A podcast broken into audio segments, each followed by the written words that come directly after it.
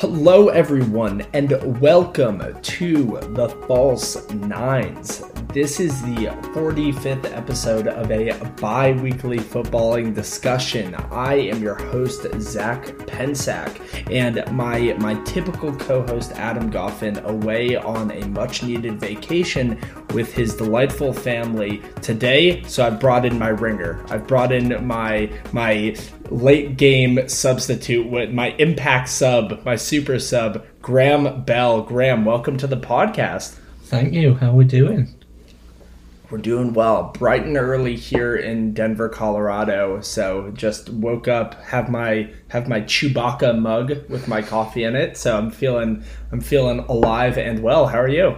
I'm good. I'm good. It is the middle of the afternoon here, so I don't have coffee. I have beer instead. I'm, I'm joking. Love. I don't. I have tea. so I mean, throughout throughout this whole work from home, you know, extension period, I, I think that I think that beer, the, the the time in the afternoon that that alcoholic beverages has been allowed has slowly gotten earlier and earlier. Um, I have it with my frosties in the morning now. That's, yeah, exactly. yeah pour pour your bowl of Wheaties, put in a little bit of uh, brown ale, and then you're good to go. oh man, well, well, welcome, Graham, and uh, you know I know that you have been a longtime contributor on the fall or on Coming Home Newcastle, both uh, writing incredible articles for the webpage as well as contributing on their podcast. But with this being your first appearance on the False Nines. Uh, if you if you wouldn't mind just giving a little introduction on yourself uh, to uh, my my loyal band of listeners, uh, that would be fantastic. Yeah, no worries. Well, I'm Graham, obviously. Um, yeah, I've been on coming home Newcastle for I don't know a long time now. I think three years, four years, three years, something like that. And um, been a supporter all my life, season ticket holder and yeah, I just like ranting and raving about them, basically. There it is. Yeah. Perfect. Yeah. yeah. That that's really that's really the uh, kind of the core commonality between all the people that that we have uh, in in in the coming home Newcastle family is a bunch of a bunch of raving lunatics about a a, a mid table side. that's, that's, what they do, dear. It's just it's just mad. Um, I don't know what it's like for other clubs, but honestly, Newcastle is just it, it drives you insane, but in a good way. Mm-hmm. Yeah, yeah. It's it's uh it's it's a dance with the devil that seems yeah. to never ever end. Yeah, exactly. Yeah, yeah. Mike Ashley is the devil. Exactly. Yeah. yeah. Only only to be replaced with a an equally, if not more so, morally reprehensible figure who you know might might might might make the fortunes of the club a bit sweeter than they are today. So we, we don't have to go into the ethical dilemma that Newcastle faces. This is too early for me. Kind of worms. yeah, exactly. We, we can do that on a, a much different platform. Uh, but but yeah, so Graham, so happy to have you on today. So happy to have. Uh, I believe you are the first actual Newcastle native uh, or resident that I've ever had on the False Nine. So this is wow. me taking a step to from from my early days two years ago doing this podcast with a, a Chelsea fan friend of mine. I've slowly and surely migrated it to being a Newcastle podcast. So my my, my two year scheme is almost complete. Get rid of the Chelsea fans. Ugh. Uh, uh, yeah, I've I've been I've been on one recently since the Timo Werner signing of just being so angry about them buying all the best young prospects in Europe. Yeah, uh, I, I, sorry, but don't particularly like Chelsea. Yeah, me as well. All right, well, another can of worms that we don't need to open uh, today. Uh, well, for for the podcast today, the forty fifth episode, as I mentioned, we are going to run through a few different things. Uh, we're going to start with uh, an EPL uh, restart update. Um, so, Project Restart all but finalized at this point in time. Uh, we'll then actually kind of touch on an article that both Graham and I contributed to on the Coming Home Newcastle page, where we, uh, all the staff writers, discussed their ideal Newcastle formation for Project Restart. Uh, from there, we'll go into Newcastle's fixtures coming out of this three month break. Um, we'll then do predictions on the EPL awards that are coming up at the end of the season and then close it off with 10 and 90. So, um, with Adam gone, we are blessed without having to talk about the Welsh language today, which is something that I've been waiting for for a long, long time. Uh, all right, so everything sound good to you, Graham? Yeah, sounds amazing, mate. Right, delightful. Um, okay, so we'll start with Project Restart. So, um, in in the past couple weeks or so since our last recording, uh, as I mentioned, Project Restart all but finalized. Uh, matches will begin on Sunday, June twenty first. So, from time of recording, we're about two weeks out, or rather, about a week and a half out from that. Uh, and Newcastle. Um, you know, looking at a, a, crammed fixture list as everybody else, um, the one question that seems to still be up in the air is where are these matches going to be played? Um, have you heard any updates on that matter, Graham? I, I don't think it'll be at neutral venues. I think it'll just be um, normal in terms of that because otherwise it's it's just going to be too difficult and it's going to um, save some teams um, had to play at neutral grounds, and the Premier League will just face an onslaught of of basically clubs saying, "Oh, it's unfair on them because they're based in a city." So, for the likes of Newcastle and, and Liverpool, um, where the stadium is pretty much in the in the city centre, um, it's it's not fair to them. Um, but uh, by the looks of it, it's gonna it, there's not going to be a change in that, from what I've seen so far, anyway. Yeah, it was interesting that, that that idea was even being floated as we've seen you know the Bundesliga restart a number of weeks ago, and, and all those matches played in uh, you know in the home venues as as you mentioned. The the one interesting thing to take uh, of the the kind of sample size that we've seen in the Bundesliga so far has been a very interesting trend of the visiting teams performing uh, you know better than statistically not possible, but statistically expected. Um, you know, based on traditional home and away uh, data that we see in the league. You, what what reasoning do you give for that, Graham? Do you think it's this kind of like expectation versus reality for the for the home team? You know, expecting to walk out to these fans, obviously not thinking they'll actually be there, but kind of having that nature ingrained in them, and then seeing nobody in the in the stadium. I think so. I think you know it's it's going to be difficult um, because it's going to be seen as almost like a, a pre-season friendly or a, hang well just like a, a, a friendly that you have like in a in a break um, where there's no fans at all and it's hard to get your your motivation going and your head going. Um, mm-hmm. So it's hard for the players to kind of switch into that because they're expecting to come out to like a sea of black and white or whatever it might be and and just the raw. Um, I think it's just it is going to be difficult for every single one of them to get their heads around that, um, because there's no doubt that like supporters will they they push the team, and without them, it's it's really really difficult for players to kind of switch on and and then just continue from there. So yeah, it's. A... Go ahead. Yeah, I think like I just I don't think there's going to be any advantage home or away because it's just it's just going to be seen as neutral now, and it's it's uh, it's just going to be very strange and, and difficult for the for the players themselves. Absolutely, I, I think that in a way, kind of on the mental side of it, uh, you know, what advantages might be available. I think that being the away team, almost in my mind, could have its own advantage in the sense of you're still traveling to the match. You're still going through a lot of the, you know, kind of pre-game uh, steps that you typically take when, when playing a, an away match in the Premier League. And so, in that sense, maybe there is some sort of kind of like uh, ability for these uh, visiting players to, to switch on, as you mentioned, as you know they're they're on the bus or they're traveling as they normally would, and can be like, all right, we're we're going we're going to an away match, we're going to St James's Park, whereas like you said, the home the the the process for for the home players might be quite a bit fragmented and different than it typically would be. Definitely, it's it's it's going to be interesting to see if if the Premier League um, teams kind of follow suit uh, with the Bundesliga, whether home advantage is no longer there, or it's going to be interesting. But I think I think there's a few games in hand on Wednesday that are going to be played. I think Man City. Okay. Yes, um, you're at the Man City's she- uh, Man City Sheffield United, I, I believe is so. The, and then there's one other game, game, and I think it's Aston Villa. Mm-hmm.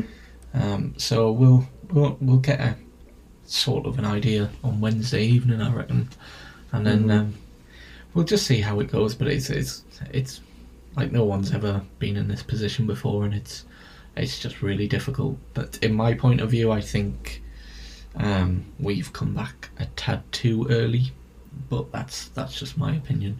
Um, I think Germany, it was right for them to kind of go ahead because they had less cases um, mm-hmm. than, than, the UK. But but it's for me, it's just a tad too early. I I, I reckon we should have waited until you know cases kind of started to drop and settle. But that's just me. I don't I don't make these things up. I don't decide things, unfortunately. unfortunately, one day, one day. No, I, I, agree, and that's something that's something we've talked about on this podcast in the past. Is kind of you, you can't really use a, a country with a um, you know with a outstanding public health system like Germany as your representative case of how things are going to go across the world because as we've seen in, in both the UK and America, um, you know, certain governments might not be as adept and as knowledgeable on dealing with a dilemma like this as the German government that is actually led by uh, a, a, woman who has quite an extensive uh, health background herself. So uh, another kind of worms that maybe we don't need to go into because I can rant and rave about my opinions on on these type of things for a while, but it will be interesting to see how this plays out. Undoubtedly. Yeah, definitely, definitely. Yeah. But we'll we'll we'll find out Wednesday night and then we'll take it from there. Exactly. Yeah. So all eyes will, will be upon the, the citizens of, of Manchester, unfortunately. Uh, okay, so so turning our attention from the you know the greater EPL to Newcastle specifically, as I mentioned uh, last week, an article came out on Coming Home Newcastle, shameless plug, uh, where each of us staff writers of uh, the SB Nation site shared what we view as our ideal formation for Newcastle to deploy when coming back from the break. Uh, really interesting article to read. I think that there was a lot of variety, which is kind of I think what we all wanted to see. Um, so Graham, I, I, would love for for both of us to to propose our respective formations and maybe have a little civil disagreement as there there are a few there are a few on yours and I, uh, I I suppose a few on mine that you'll disagree with as well. Yeah, I mean yeah, I mean, I'll, I'll start with the, the formation. I went for 4 2 3 1 because I think it offers a greater balance um, than any other one. Um, you'll probably disagree with that. but I've gone um, Dubravka, Rose, Lascelles, Schär, Manquillo, Hayden, Shelvey, um, St. Maximin, Almiron, Lazaro, and then Carroll up top on his own that's that's the one where people are going to go what? Um, but in brackets in the article i put if he's ever fit. Um, because i feel like big he, big F. yeah i feel like he um, offers a lot more in that role than Joelinton does. He he can hold the ball up a lot better and bring the likes of lazaro and st maximin and and almiron into the game. And it means obviously he'll get into the box a lot more than Joelinton does, and we can ping crosses into him. And he's a great target man. He he always has been, even now with his niggly injuries. But I reckon, I reckon he to me he's he's our first choice striker.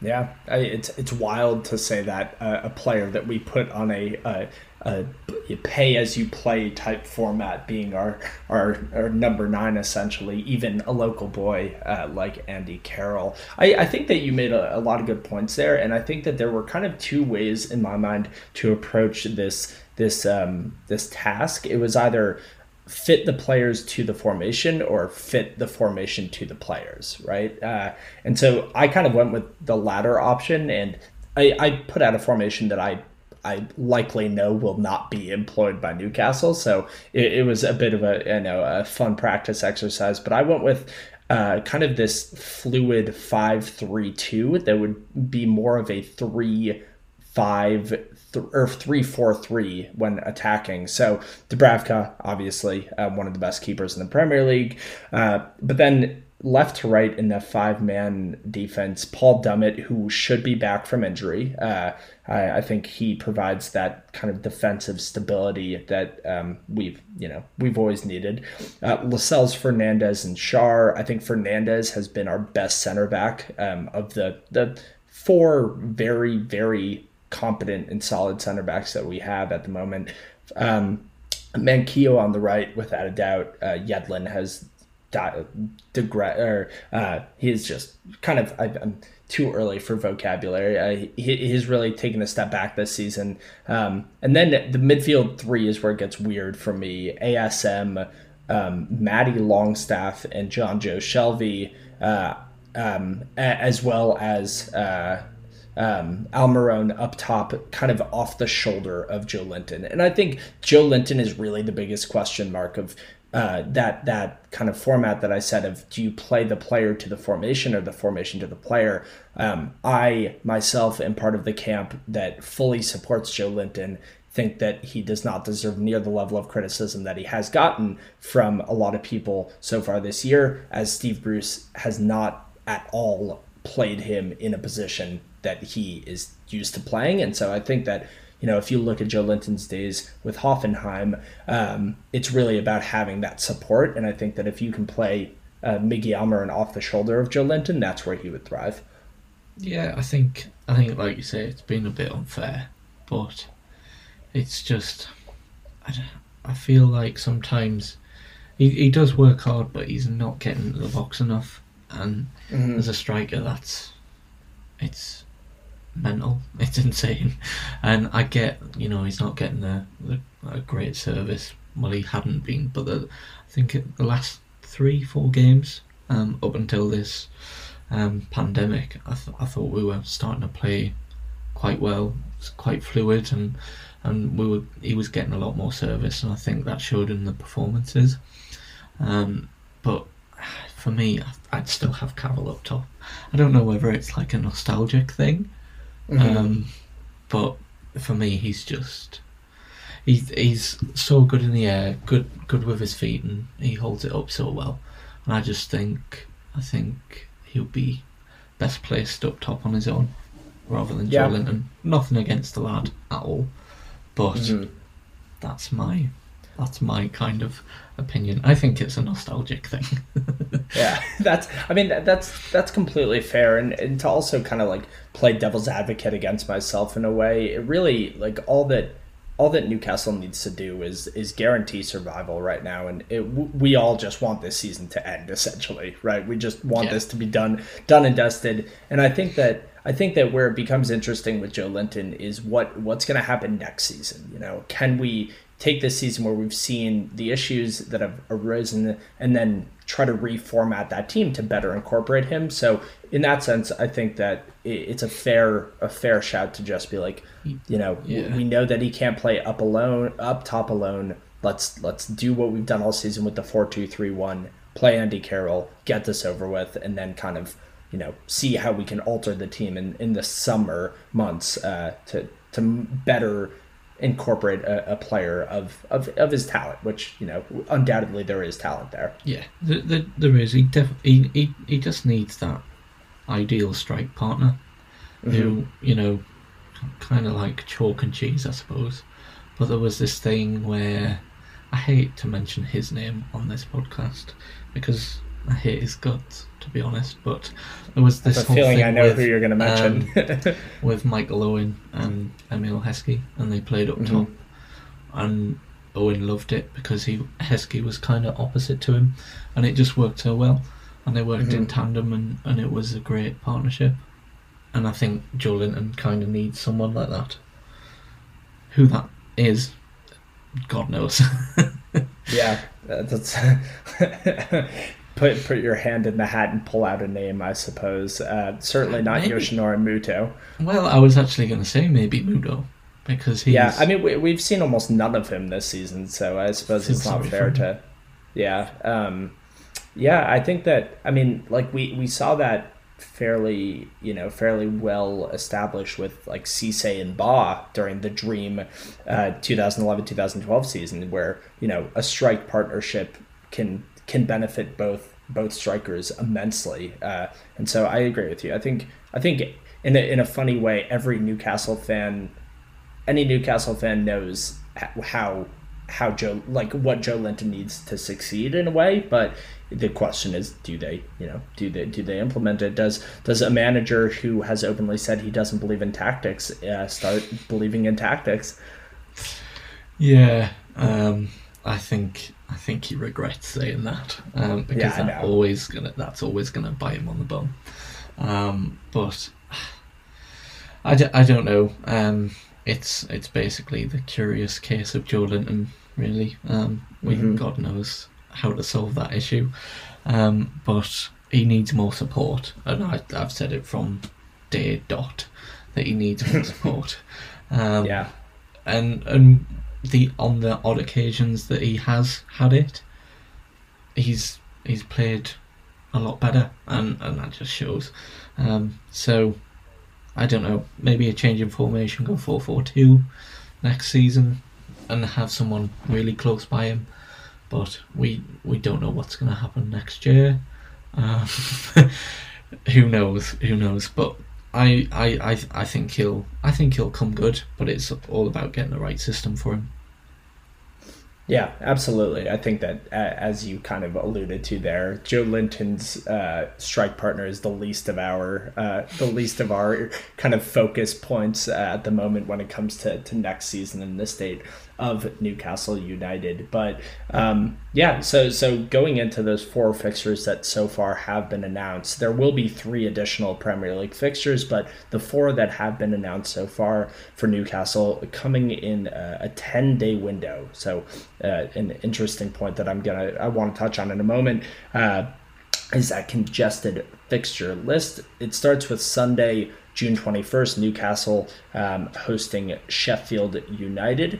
Uh, then on the following Wednesday, it's Newcastle playing Villa. Um, again on, on the upcoming Sunday, so third game in a week, uh, the big FA Cup matchup with uh, Manchester City, and then we wrap out this set of four uh, with a Wednesday uh, match against Bournemouth. Uh, so you know, again, congested, congested fixture list, and um, you know, looking at those four fixtures, Graham, ha- just kind of overall high level, how do you think we'll perform in these matches? I think it's difficult to say. If it was just normal, um, everyday kind of football, I would say we um, with the run of form we were on, I would say we we would perform pretty well within within those fixtures. I would have fancied us against City, um, with the crowd behind us, but now I'm a bit nervous about that. Um, I reckon I reckon we'll beat Sheffield United and Villa, and I'm not sure about City. I think they'll probably upset us and and uh, yeah, well not upset us, but upset me. And uh, I was, was gonna say that is a very bold claim. and uh, yeah, I I I'm not sure. It's I reckon we'll we'll pick up um we'll pick up wins against Sheffield United and Villa. That's my bold claim. okay, and have have problems against Bournemouth as well. You think? I think we'll draw because then Okay. that's there's a lot of there's a lot of um, games in such a short space of time. It's it's even worse than over the Christmas period, um, Mhm. so it's going to be tough for the players to cope. It's the same for every single club, um, but I think they've brought in five substitutions now. I think that's confirmed, so that helps a little bit, but not um, it, it's still going to be so difficult with injuries because that's Yeah. going to happen. Well, so you you perfectly transitioned me into the next question I had, which is you know following this uh, about a hundred day break that we had, that was a a very spontaneous break. It's important to note that I think it's one thing to have a planned you know uh, break like the Se- Serie A does for the holiday period, for example, but it's different to just sh- like turn the switch off um, for this long. Uh, how concerned are you about injuries with four matches, 10 days after an 100 day break? It seems like you know, the, the writing is on the wall that it's a perfect storm. I think you have to be, and I think Steve Bruce is well aware of it. But I think the the main concern is when you've had, you know, when the season ends and then you have that break. Players are still trying to keep fit, but then they have the pre-season to kind of get them up to speed. This, like, we've had a few behind, you know, behind closed doors games and stuff, but it's it's not enough after that length of time out, and uh, you know they've had individual kind of um, fitness plans, which is okay, but it's it's nowhere near enough to to kind of get them up to speed. So I think probably the Sheffield United game you'll see a very kind of tired game come like the 60th minute or so. The players will feel it. Um, but injuries are, are a huge concern, especially muscle injuries.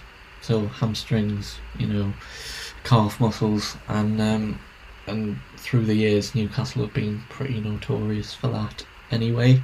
So I'm very, very nervous about it. Uh, as as am I. Uh, me- memories of many many a limped non-contact injury past uh, haunt me to this day. Uh, I think that. Um, I mean, you touch on a good point that a this is something that every club is dealing with. It's not as if we are in any certain disadvantage. The concern I have is, and this is not to you know harp on the the infamous Steve Bruce tactics comment, but I, I have noticed this season that there has been there have been times where I, I feel as though he has waited a bit late in matches to make a substitute, make an alteration, and um, not just tactically in terms of winning matches for, for this upcoming period, but as you said, it, it's going to be very important to utilize all five of those substitutes in order to keep these players healthy for the remainder of the season. So, eh, to kind of tag along with that last question, do, is there anything about Newcastle's depth in terms of player personnel that concerns you, or do do you think that we um, we have the additional players needed to, to keep the team afloat? In a word, no, we don't. Um, Yeah. I think our strongest position is centre back, um, unless we're going to play Lejeune up top, um, which he's well Do- do- capable do- of apparently. Do, do, do what Pochettino did in the Champions League last year and play our center back on the left wing. Just- we might it might come to that. God forbid.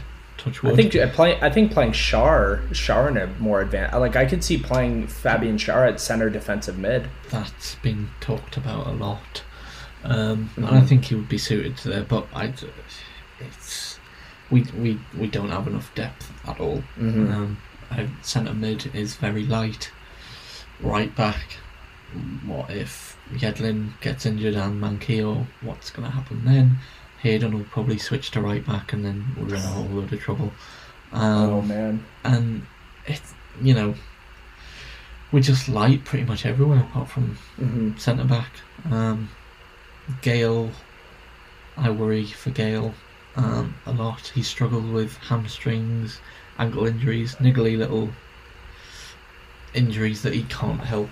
Um, but with this break and the strain on the muscles, it's gonna it's gonna affect him.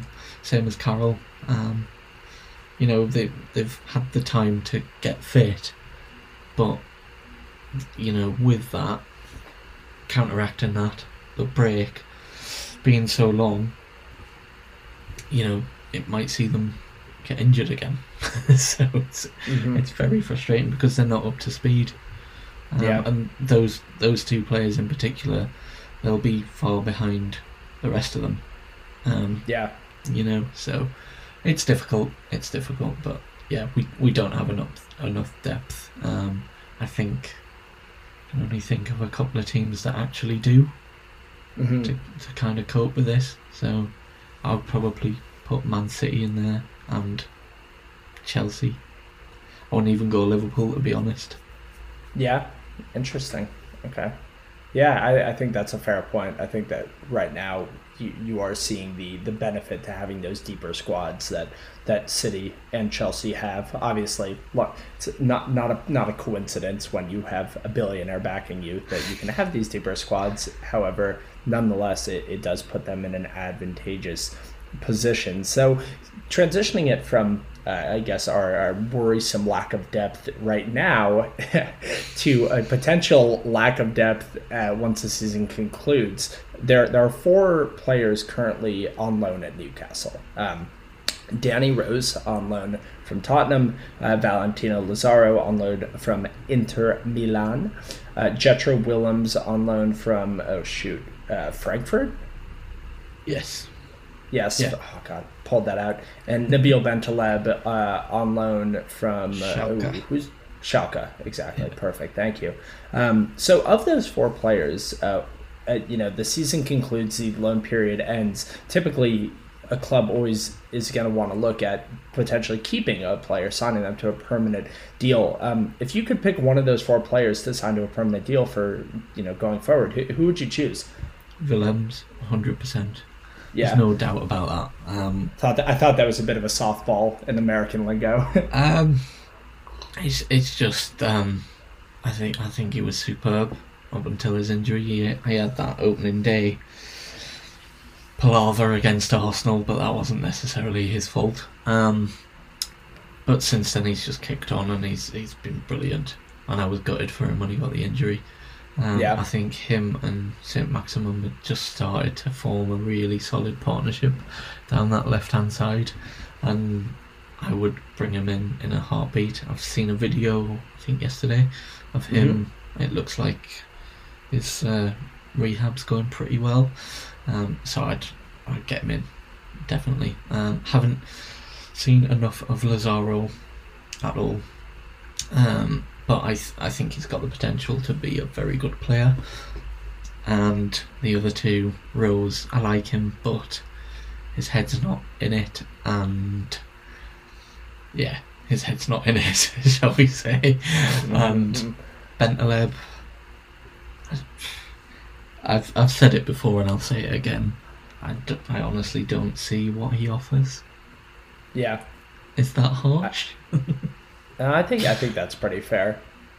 Um, yeah, I, I, I assumed that it the the answer would be uh, for you would be between Lazaro and, and Willems, but I agree. Willems has proven himself as a you know a, a Premier League grade uh, left back during that, that brief stint that he's had at Newcastle. Uh, uh, also, uh, when when we signed him on loan, I was I was shocked because he is one of the perennial um, links that we have that like has never actually happened, but we are linked to like the you know I, I'd say he's the the left back version of Bas Dost, who we were linked with every transfer window for what seemed like four seasons. So no, I, I think that Willems, I I mean, for a position that we've perennially had issues with.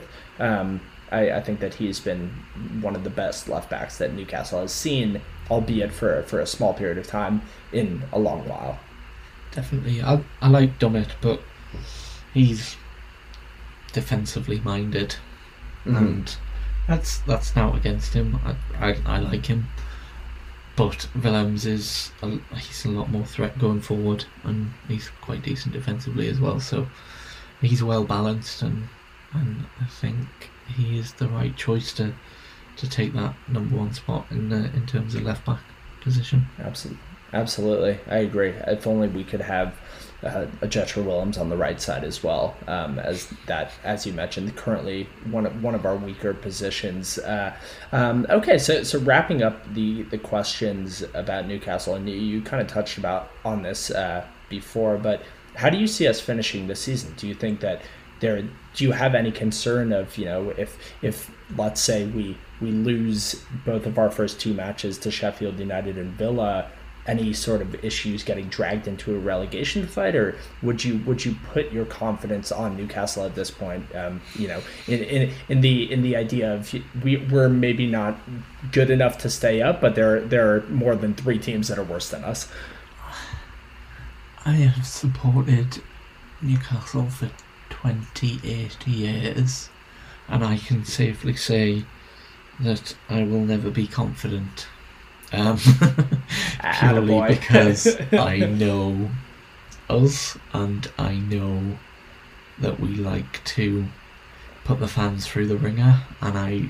Uh, we always make it difficult for ourselves, but I I think that we'll be fine.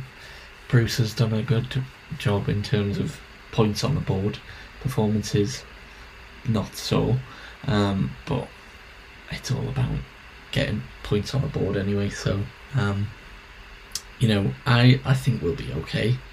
Yeah. Um, if we lose the first two games, it, and say Villa, you know, Villa pick up um, a couple of wins and against us as well, um, I think it'll get quite nervy.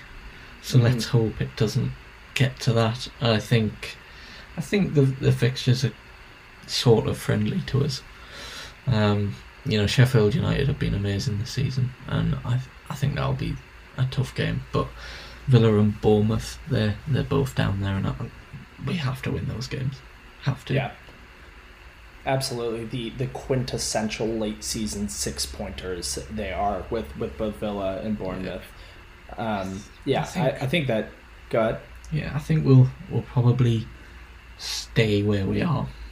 hmm That's Yeah, what I it's- About thirteenth place. It's it's been a it's been a very um, like Stoke City of 20, 2007 to 2012 type season for us. Uh, just kind of once or twice dipping into the bottom three, but just sitting so comfortably in 13th and riding that for a very long period of time and playing extremely unattractive football. So, um, but but again, Stoke City didn't get relegated for a very long time. So if it works, it works. That's true. Um, but we don't have a Rory Delap for a long throw. Oh, Rory Delap. Nor, nor do we have Crouchy, who is possibly my favorite striker, my favorite English striker not named Alan Shearer in Premier League history. Wow. I love Peter Crouch. Have you ever listened? d- Quick aside: Have you ever listened to that Peter Crouch podcast? I have. It's it's brilliant. Um, It's no, it's I, I like him. I think um, he gets a lot of stick for his size, and he was actually a very very good footballer. So Yeah. um, yeah, I would have liked to have seen him in a Newcastle shirt at some One point. of, I I feel like probably the most forgotten member of the uh, 100 goal club in the Premier League is possibly Peter Crouch. Possibly, yeah. Yeah. Yeah. We should do a is. podcast on that. I, I I love Peter Crouch. I would I would dream of having him on the podcast as a actually as the Rocky Mountain ambassador to the Peter Crouch podcast that I am, um, uh, with a certificate to prove it. Uh, but but yes, um, mid two thousands uh, English strikers aside, I agree with you. I think that we'll you know we'll kind of skate to a mid table finish and. As I mentioned before, right now it's just it's mainly for Newcastle ab- above every other club, just about finishing this season and seeing what happens in the time off.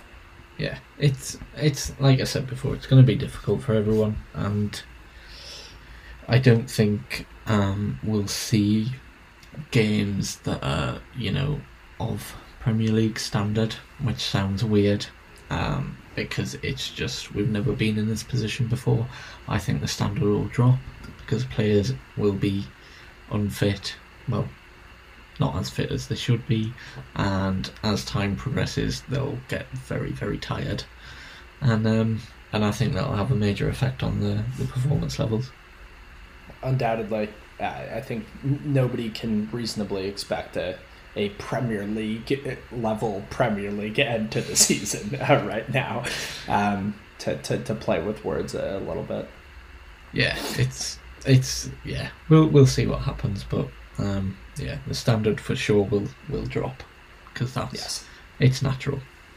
It's the, the nature of the beast that we are currently living in, I suppose. Um, okay, so so to kind of lift the microscope from Newcastle back to the uh, entirety of the Premier League, um, as we know, at the end of each season, a number of awards are given out. So at the beginning of the season, um, in in the I guess two two years that I've, I've done the podcast, uh, myself and whoever my co-host is at that time have given predictions on uh, who will win the the four or rather yeah four different awards uh, that are are handed out every season. I guess you can't really predict goal of the season before the season begins. Um, although I would have predicted Fabian Schär scoring a, a wonder strike against Burnley um, if I could.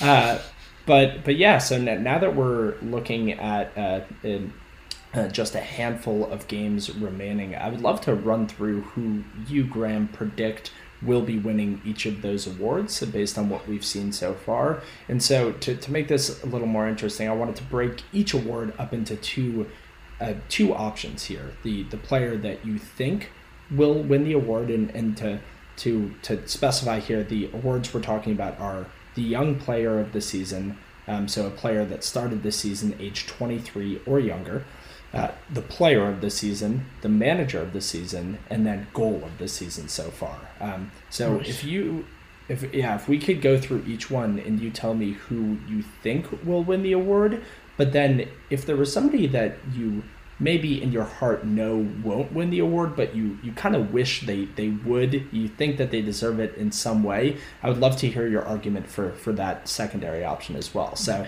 Um, I, I have my answers as well, so I'm not going to make you just go off the cuff with all these. But um, yeah, let's let's start from the top here with young player of the season. So again, player has to have started the season age 23 years or younger. Who do you think is going to win this one? I think it'll be Alexander Arnold. To be honest, um, there's there's no re- there's no real other argument. Obvious answer, I reckon. Um, he's ridiculous in terms of assists, and and he shows great maturity for, for such a long a young lad. So I reckon he'll he'll get it.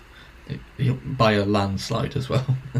yeah, I think that's the easiest one on there. I'm interested to see who you went with with the who you wish would maybe be in that conversation. There are a number of very promising young players in the Premier League. Who did you choose for that that other option?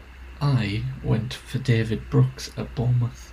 Mm, I like that. Okay. I think he's an outstanding talent. I think he's brilliant, been brilliant this year, um, and then he got injured. Um, but I, th- I think he's been absolutely sensational, and I would like to see him get it. Okay, David David Brooks at Bournemouth. I'm just looking. He is currently 22 years of age. Uh, so absolutely, you know, one of those younger players. Oh, Adam is going to be so happy when he listens back it's to Welsh. this podcast that you that you picked a Welsh player. But I mean, you know, the, the Wales national team does have a, a number of promising youngsters. Uh, um, currently plying their trade in the Premier League. I think that David Brooks is he has been one of the few bright spots for Bournemouth this season. So I like that shot a lot. Yeah. Yeah. Um, so so for mine, I went with Ben Chilwell, um, another another young player. Uh, I think on a team that has wildly overperformed this season at Leicester. Um, Chilwell, a lot of people think will be that left back complement to uh, Alexander Arnold in the England team going forward. And I think that he, um, especially as an academy product for Leicester, um, I think he, he's shown a lot of improvement this season. So may, maybe, obviously, Trent Alexander Arnold will win this award. I can put my money on that, but I think that Chilwell would be in the in the conversation for one of the most improved players over the course of this Premier League season. Yeah, that's a good shout actually. Um, I didn't realize he was that young be honest. Mm-hmm. Yeah, well, he he's been in the Leicester he's been in the Leicester first team since the since the title winning season, uh, yeah, which was yeah.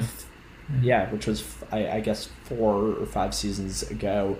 Um, so I, again, an academy product. I it through throughout the time doing this podcast, I've not been I've not been shy with sharing my my infatuation with Leicester City as as my kind of fallback club in the Premier League. Uh, but but I, I, think that Chilwell has been very, very promising, and I, I think the England setup with him and Alexander Arnold playing wing back going forward is, is very, very good. Um, you know, for years to come. Yeah, let's hope so. Um, yeah, that's a good shout actually completely forgot about him. But I'll stick with mine. I'll, I'll stick with mine. Again, there are there are a number of promising young players, uh, even within Leicester. I think Wilfred Ndidi is another one that I was thinking about selecting. Um, he, he's of the age requirements as well. But uh, all right, so so on from young player of the season to player of the season. I, I have a suspicion that we. Mu- I feel like you might have battled with options here because I again I think there is one clear obvious answer. So, so who did you go with uh, for your two? I went for Kevin De Bruyne as player yes. of the season, but I was torn between him and Sadio Mane. To be honest. Mm-hmm. I, that, those are the two I put down as well. Actually, I feel like Mane's very. I don't. I don't know if he's underrated maybe underappreciated. Maybe slightly overshadowed. Would you think? Yeah, probably. Probably mm-hmm. that's a that's a better better termination for it. Um, um, but yeah, I would I would I would probably say De Bruyne because he's just insane, like insanely good, like bonkers.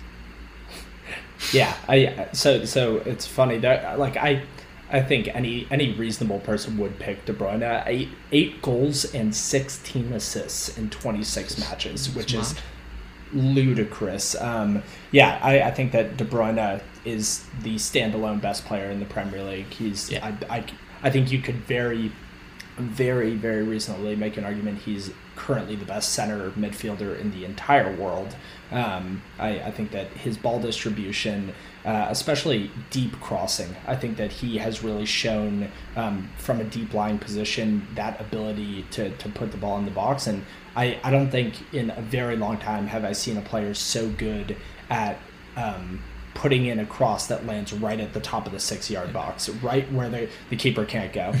Yeah, what I what I like about him, which is kind of a weird thing I like about him, I suppose, but um, when he's been out for a while, his first game back, it's just like he's never left. He's never mm-hmm. been away from the team, and it, that, that speak, speaks volumes. And he's just he's just outstanding. And um, I bet Chelsea are sick. I hope Chelsea are sick. Uh, with with him and Mohamed Salah both As two two of the best players at their respective positions in the league. Um, no, I, I, think so. I think De Bruyne was the obvious answer, but I, I, I agree. Mane with 14 goals and 9 assists in 26 matches. So, um, accounting in one way or another for, for 23 goals that have been scored this season, uh, just one behind the 24 that the, De Bruyne is, is credited for. Um, yeah, I think that Mane has been, of the, the front three at Liverpool with Firmino and Salah, Mane has been the best of the three. Um, I think that yeah, I, I I've I've sung his praises for two or three seasons now, and I, have really really enjoyed watching him become a more complete player and really. Um, yeah, I think one of the best wingers that, that we've yeah. seen in, in, a long while. He's really kicked on since he joined Liverpool. He was good at Southampton, but a little mm-hmm. inconsistent. I feel like he's found that consistency now, um, and I think I feel like um, Klopp has has been the make of, making of, of him really um, match made in heaven because I think he just lets him go and like do your stuff basically. Um, mm-hmm. uh, but I think I think he's I think he's a cracking player, and um, he holds the record of the quickest hat trick in Premier League history. Just putting that out there. Oh, that's a that's a nice little fact for yeah, you. Yeah, he took I over like from Robbie Fowler. Yeah. What was that? That was like because I remember this happening. Was it like eight minutes? Yeah, yeah, something like that. Yeah. Yeah. Yeah. Sadio Mane. Crazy. It's it's a lot. Yeah, he he's electric. The pace he has, the ball control, the finishing, and it, honestly, for you know a player that is like very much so reigns free as a winger, he does get back and, and play defense. So he is kind yeah. of that ideal person to have on the side of of the pitch. Um, in in no way, shape, or form a chalk on his heels winger, um, a guy who really roams everywhere.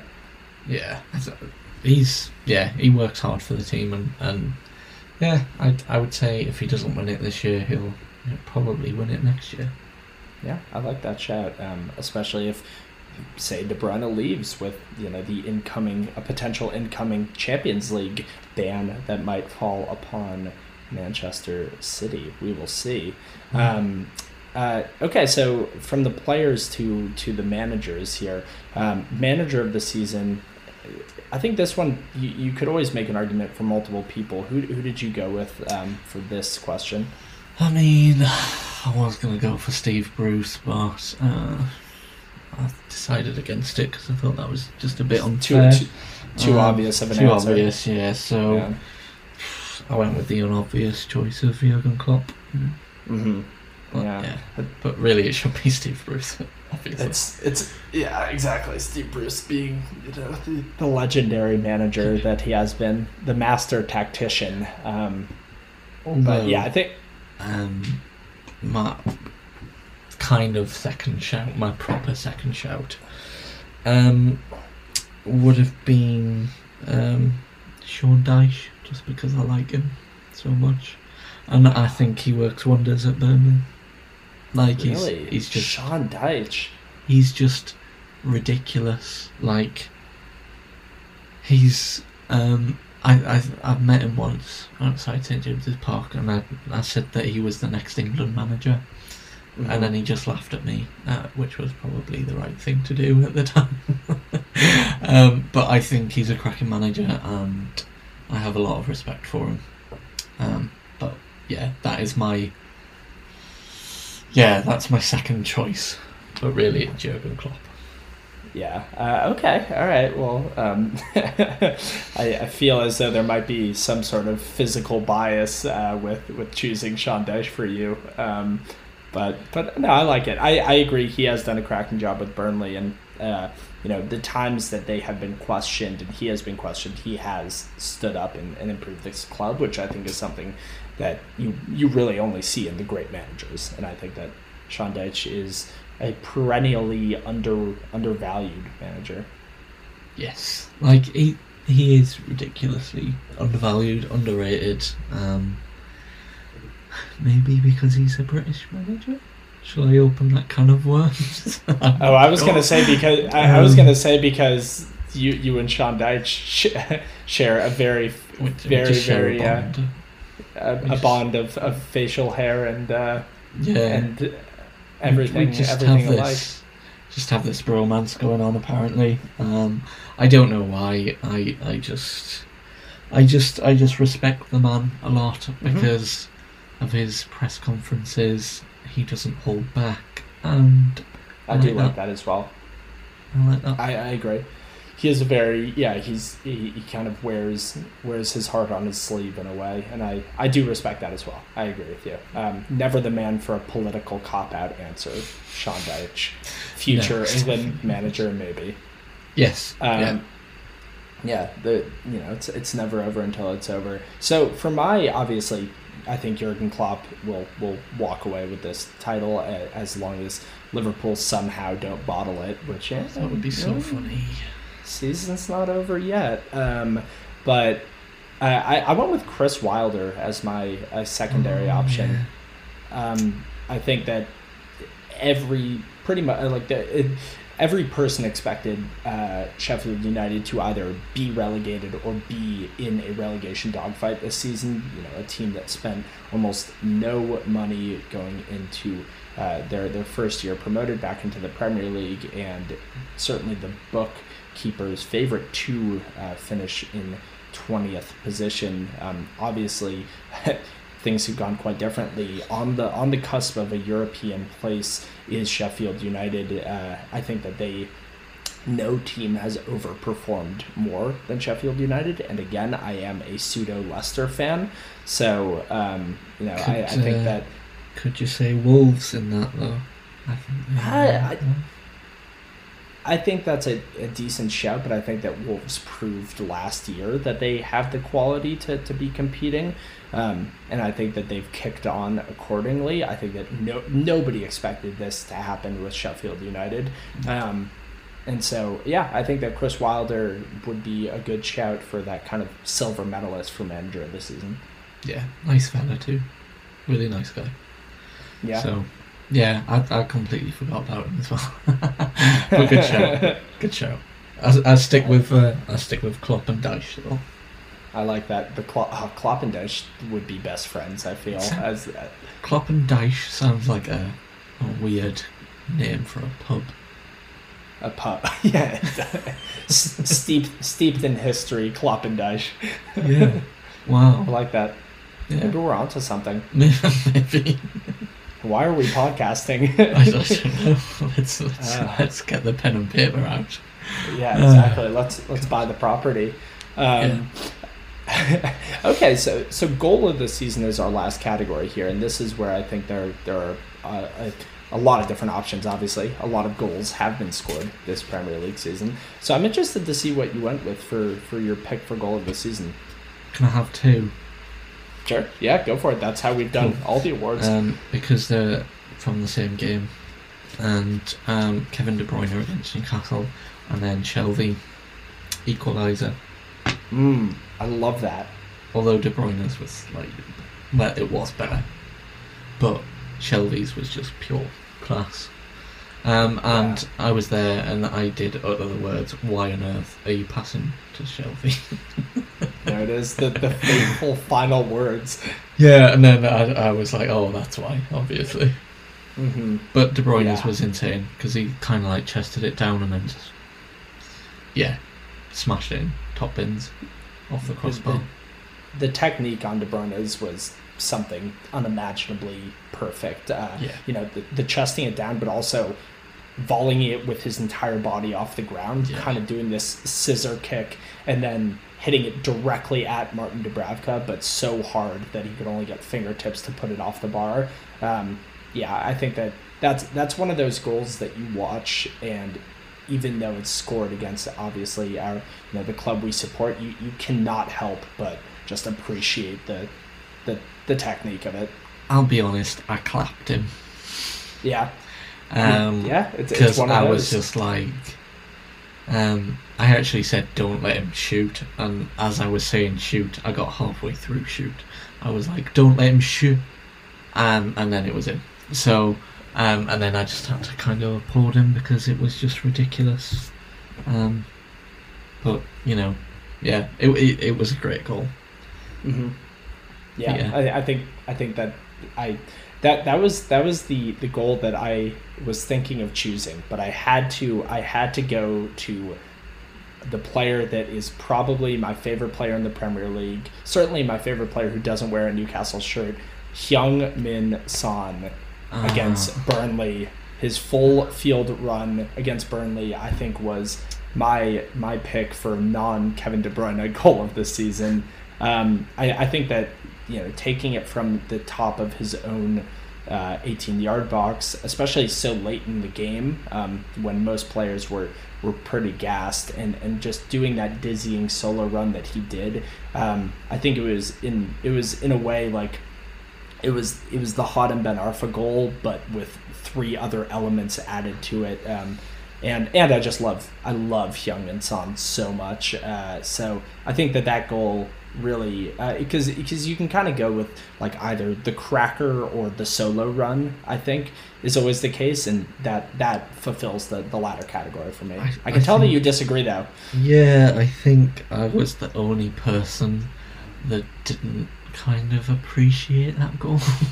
Interesting. For what reason? Uh, because there was no challenge made at all, so he just kind of ran and then stuck a ball in there, and that was it. Oh, I um, disagree. There were there were two or three Nah, Burnley defenders who came at him. They were just like half-hearted attempts to get the get the ball, and it yeah yeah. Maybe I'm just being ultra harsh, but I don't. I'm I'm not a huge fan of Son, unfortunately. Oh, oh my god! I'm not- I don't know. Everyone says he's like a really nice bloke and whatever, and then he's he's not.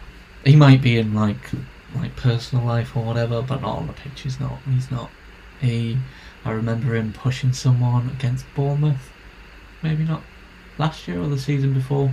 Just sort of like Red Mist descended and then he got sent off. And then there was a challenge against uh, Gomez. I just. The challenge against Gomez, I will defend him there. The challenge against Gomez was not his fault. That was he knew not, what he was like- doing.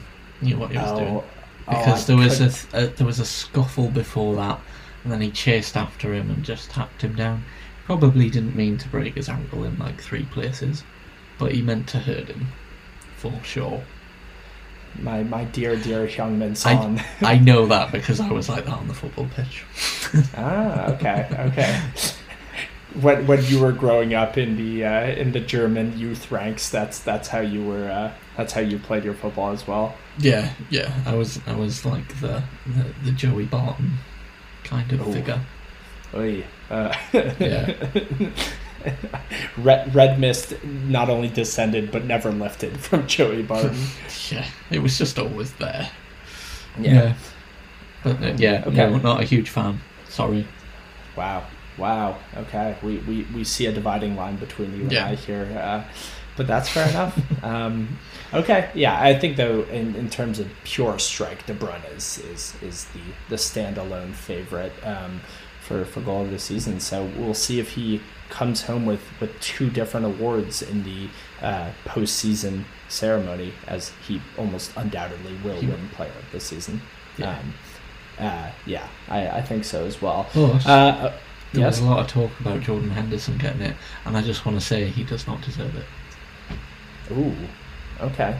You- is that is that for any any Sunderland based He, reasoning? yeah, he is a Mackem to start off with, and to be honest, I don't think he's all that great. Mm, I like Jordan Henderson quite a bit. I think he's very overrated. he, he's definitely you know he he would not be anything near what he is without the the Liverpool system that he operates in. But I think he's I think he's one of the better center backs for or excuse me center midfielders for England at the moment. Nah, not having it. Sorry, All I would, I would, All I would not even pick him in the England squad. Th- that this is why I need to have a Newcastle native on the podcast is to provide that that Yeah. that disdain for anything anything Mackem. I just sure he's a nice fella and all, but nah, not for me. Sorry. He was- he was Sorry, born on the Jordan, wrong side of the tracks. yeah, lo- friend of the pod, friend of the pod, Jordan Henderson. Yeah. Not anymore, apparently.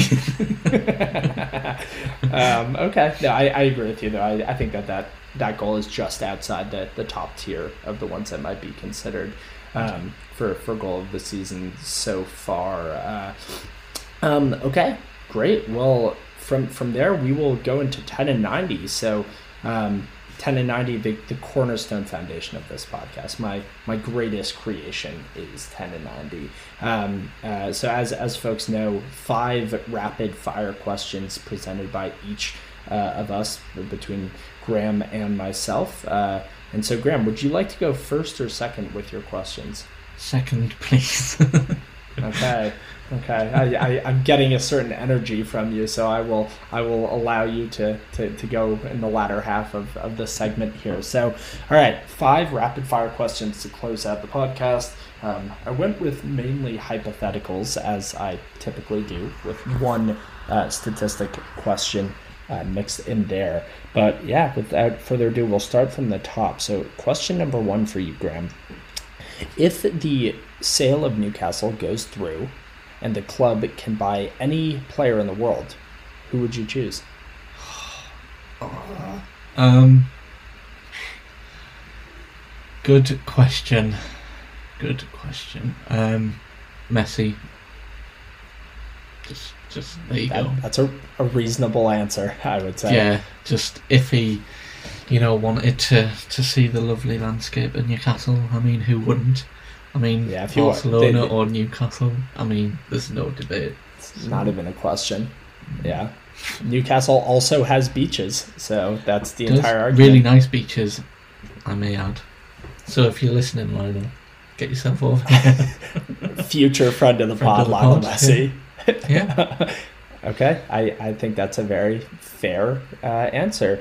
Um, okay, I don't think you're going to like this question. Uh, question number two, Graham. Would you rather have to go to every Sunderland home match next season or have the takeover drama draw out an entire year from now?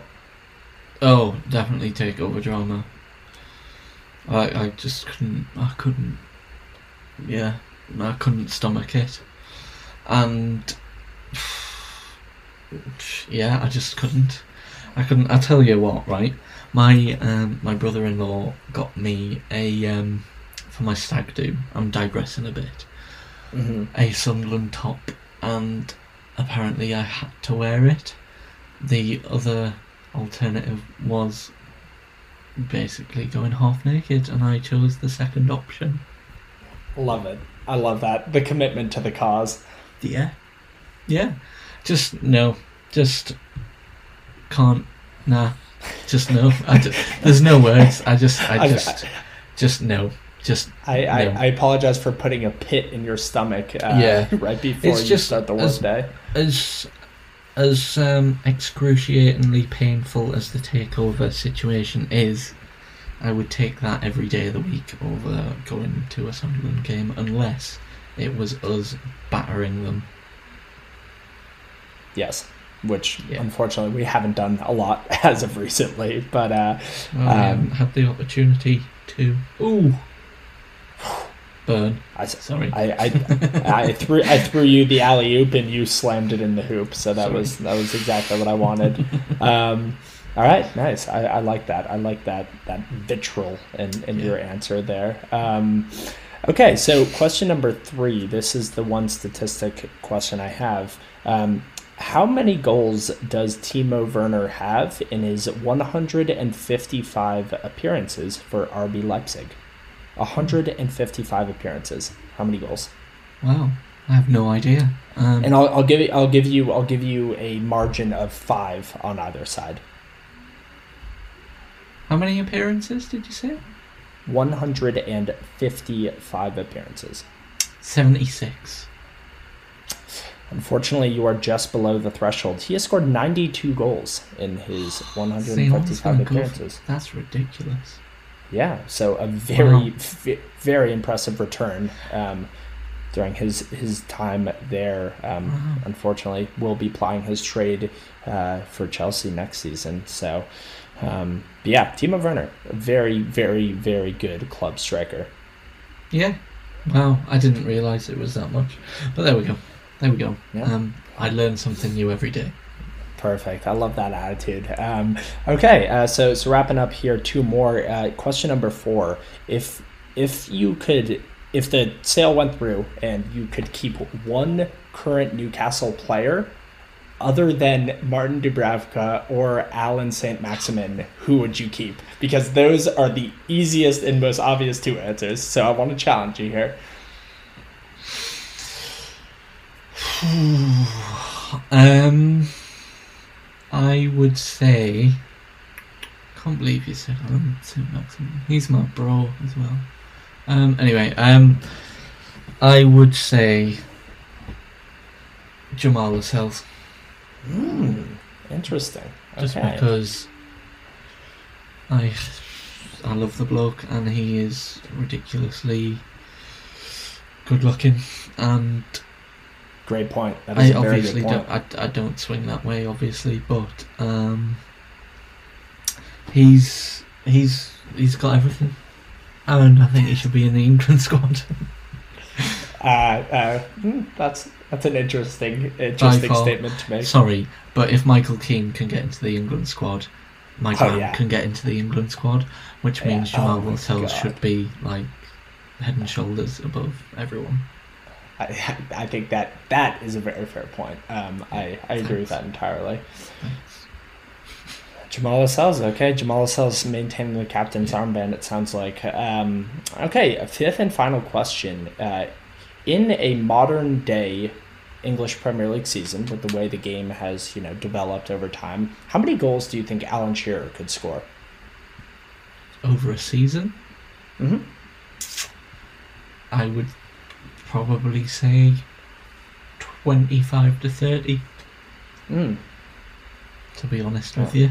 Because Yeah. I think defenders are a lot softer and he'd just bully bully them. He might get carded a lot more. Um, but yeah, I think he would just run riot. To be honest with you, because he like had that. like he had defenders like Desailly, and Terry, Ferdinand, like Mm. Keown, like amazing defenders. Um, so yeah, and now I don't think the standard of defending is as high because Mhm. everyone's too namby pamby and rolly aroundy.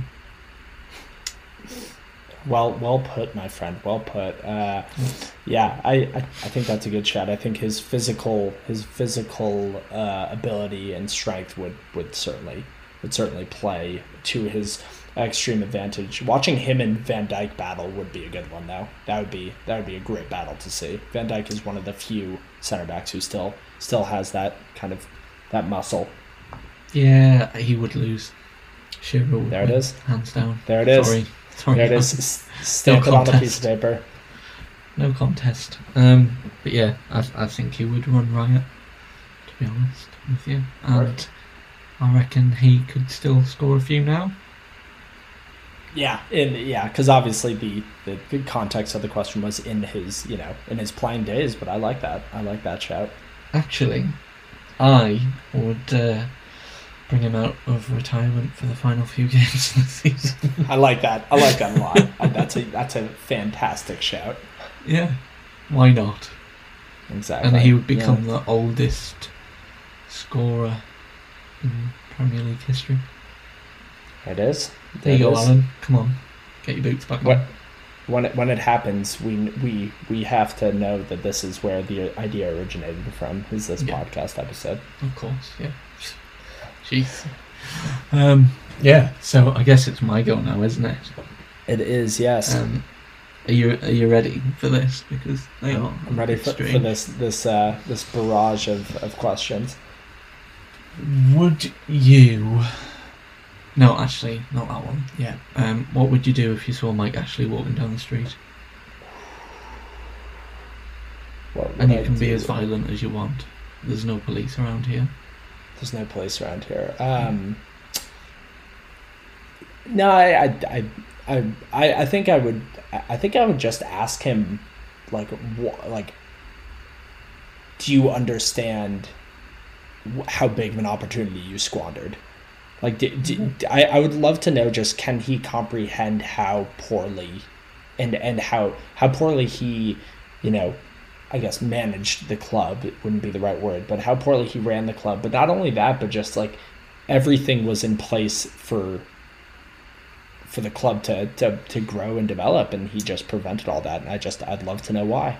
Well, reasonable. I like it. Yeah. But there it is. I'm, I'm a lot more childish. um, okay. Um, simple question, but with a tough answer. Well, not for me, but you know, for everyone else, it seems Messi or Ronaldo. Messi. Okay, yeah, see, the same.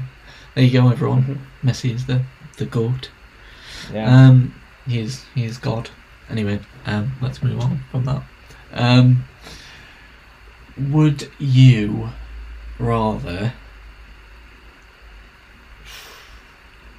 Would you? Um, yeah, this is a good one actually. Would you rather have Joe Kinnear as director of football or Dennis Wise? that is that is a really good one. Wow, you you pulled that one out of your hat. Um,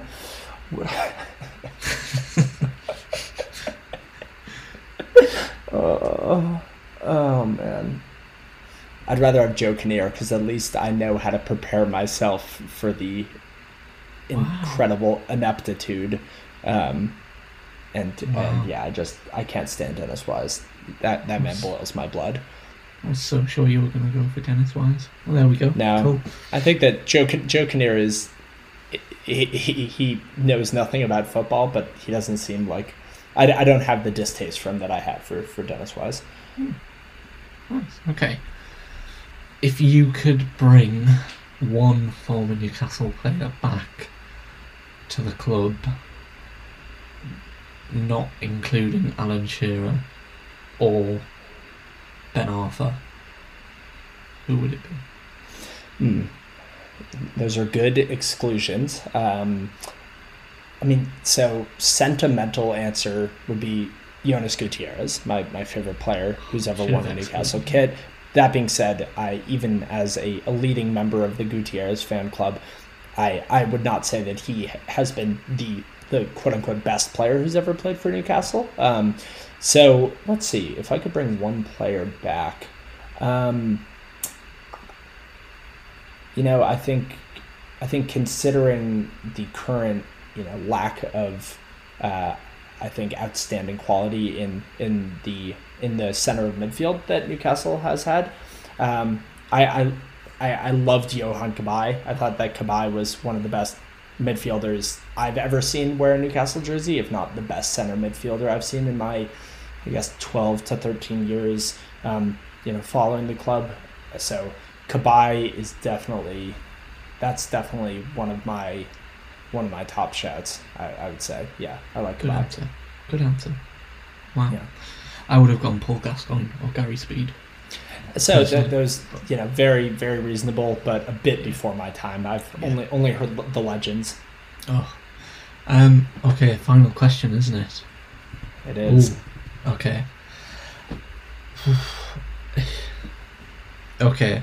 This is um this is like a this is quite a tough question. Um who would you prefer to have um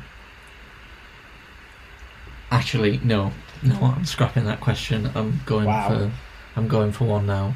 Who would you have round for your dinner? Um, like from the Newcastle United squad, you can choose four players From the current squad. from the current squad. Um, okay, all right. Language barriers aside, let's say we all we all speak a common common tongue. Um, uh, a, uh, Saint Maximin would have to be there because he would be the life of the party. I mean, no doubt that's an that's an easy uh, gimme answer. Um, let's see. I think I would have. I think I would have Fabian Schär because I really like him, and I think he would bring a very nice like gift for. I like. I feel like Fabian Schär would bring a very thoughtful, I think Um, you'd bring like a block of Swiss cheese or something. and that's perfect. cheese I'm a butler. huge cheese lover, so that is Mm. ideal. That is the ideal situation to find myself in. Um, from there, ooh, two more players. Uh, I think Yedlin as an American. Um, I, I would go with Yedlin. He seems like a fantastically nice bloke as well. Um, so I would bring Yedlin. I'd have him bring his dog because he has a very cute, massive dog. Um, and then for the fourth player, who would I bring? Who do I think would be an entertaining party guest? Um, oh damn, this one's a, this one's a tricky one, isn't it? Uh, for number four, I would bring Dubravka, maybe. Uh, maybe another center back, maybe Lascelles. Lascelles, Wow. I, I think, yeah, would be a nice nice guy to have around. Um, but Wow. yeah, let's let's go with Jamal Lascelles. Let's go with the club captain. Oh, interesting options. See, Yeah, I would have uh, just because I would I would like to have a bit of a mental dinner. I would have gone for Matt Ritchie and uh, Oh, Jonjo I totally totally forgot Andy about Carroll. Ritchie. and then maybe Paul Dummett. Interesting, Yeah. interesting. I feel like Paul Okay. Dummett would.